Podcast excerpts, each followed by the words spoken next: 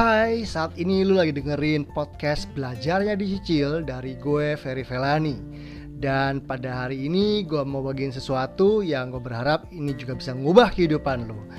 Teman-teman semua, lu sadar gak sih bahwa hubungan-hubungan yang lu miliki itu mendatangkan kesempatan? Yes, betul banget, hubungan mendatangkan kesempatan. Semakin banyak hubungan-hubungan baik yang lo miliki, harusnya semakin banyak kesempatan-kesempatan baik yang lo miliki juga. Tapi ingat, di sini gue sedang gak ngajarin lo untuk jadi manipulatif nih. Bukan jadi orang yang suka memanfaatkan orang hanya untuk kepentingan diri sendiri, tapi nggak peduli kalau orang lain dirugikan atau uh, berada dalam keadaan yang gak baik.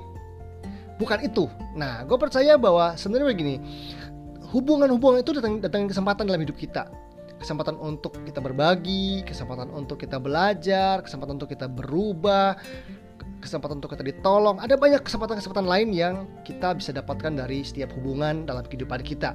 Nah, salah satu yang gue pengen tekanin di sini adalah bahwa dalam hubungan-hubungan yang lu punya, lu punya kesempatan untuk, untuk belajar dari siapa pun dan di mana pun.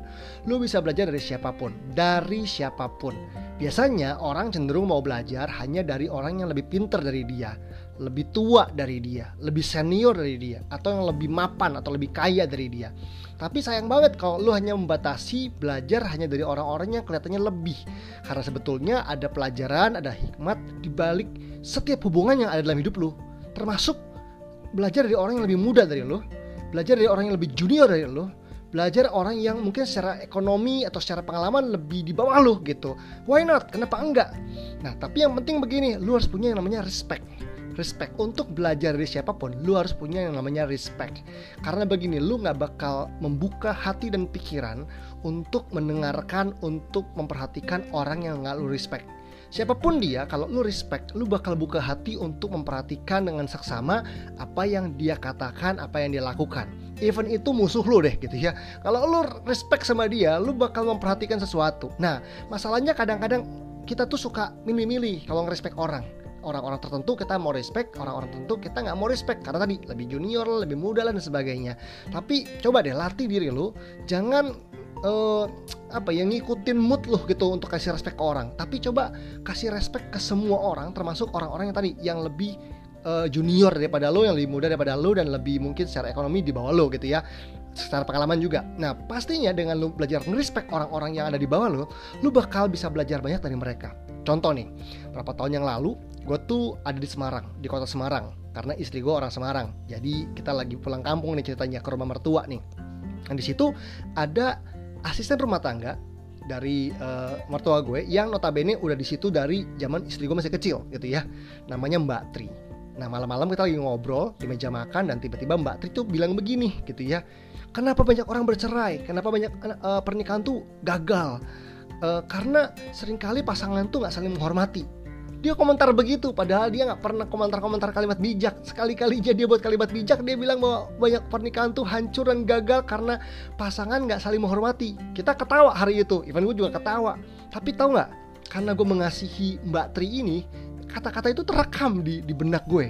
Dan satu kali gue ada konflik dengan istri gue dan luar biasanya kalimat itu muncul men itu muncul ngingetin gue bahwa hey, pernikahan tuh bisa hancur kalau lu nggak saling menghormati Ya tentunya gampang dong untuk saling menghormati kalau keadaannya baik. Saat lu nggak lagi konflik, lagi nggak lagi emosi sama pasangan lu, tapi waktu lagi ribut, lagi emosi, lu bisa nggak tetap bisa menghormati pasangan lu? Lu bisa nggak jadi seorang pria yang terhormat untuk tidak melakukan hal-hal yang tidak terhormat, tidak mengatakan hal-hal yang tidak terhormat ketika lu lagi marah? Gue masih ingat banget ada seorang teman gue yang bilang begini, lu tau nggak istilah ladies and gentlemen? Kadang-kadang dipakai juga tuh di toilet ya. Kan ada men and women gitu ya ada ya juga yang led, uh, ladies and gents gitu ya. Dia bilang ladies and gentlemen itu bukan sekedar pria dan wanita tetapi itu pria-pria terhormat dan wanita-wanita terhormat.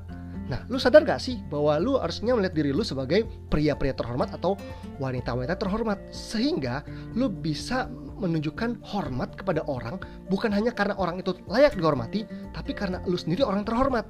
Dan sini gue belajar gitu ya dari hal dari si Mbak Tri ini yang katanya cuma asisten rumah tangga mungkin bagi banyak orang. Tetapi karena gue put respect sama dia, gue mengasihi dia, gue sayang sama dia gitu ya. uh, gue jadi jadi belajar dari dia dan itu pembelajaran yang gue dapatkan dari dia bertahun-tahun yang lalu itu bahkan menolong gue ketika gue sedang berkonflik dengan pasangan gue so teman-teman gue percaya bahwa lu bisa belajar dari siapa pun karena itu belajar untuk put respect sama semua orang. Terutama nih di tengah-tengah pandemi nih. Kalau lo lagi suka ngumpul-ngumpul di zoom gitu ya ada yang komsel ada yang uh, sesi-sesi komunitas dalam zoom gitu ya jangan jadi orang yang cuman mau nyalain video dan mau dengerin kalau lo lagi pas bagian sharing. Bagian lo yang kesaksian bagian lo yang cerita lo pengen orang lain dengerin. Pas giliran orang lain yang cerita orang lain yang sedang berbagi lo matiin uh, uh, video dan lo bahkan mungkin nggak dengerin gitu nggak memperhatikan. Sayang banget sayang banget sayang banget. Karena sebetulnya lo bisa belajar dari banyak orang karena hubungan mendatangkan kesempatan. Kesempatan untuk bertumbuh, kesempatan untuk berubah, kesempatan untuk meniru, mengkaji, mengevaluasi, kesempatan untuk terinspirasi, dapetin ide, ada banyak. Sayang banget kalau lo membuang-buang kesempatan yang ada karena mungkin dari apa yang lo dengar hal secuplik atau hal, hal kecil yang lo dengar dari seorang yang mungkin nggak wow, nggak hebat, nggak atau belum belum luar biasa itu bisa nyelamatin hidup lo atau bisa memberikan sebuah ide yang bahkan lebih mahal dari apa pun. So, yuk latih hati kita untuk taruh respect pada semua orang supaya kita bisa belajar dari semua hubungan yang ada di hidup kita karena setiap hubungan mendatangkan kesempatan.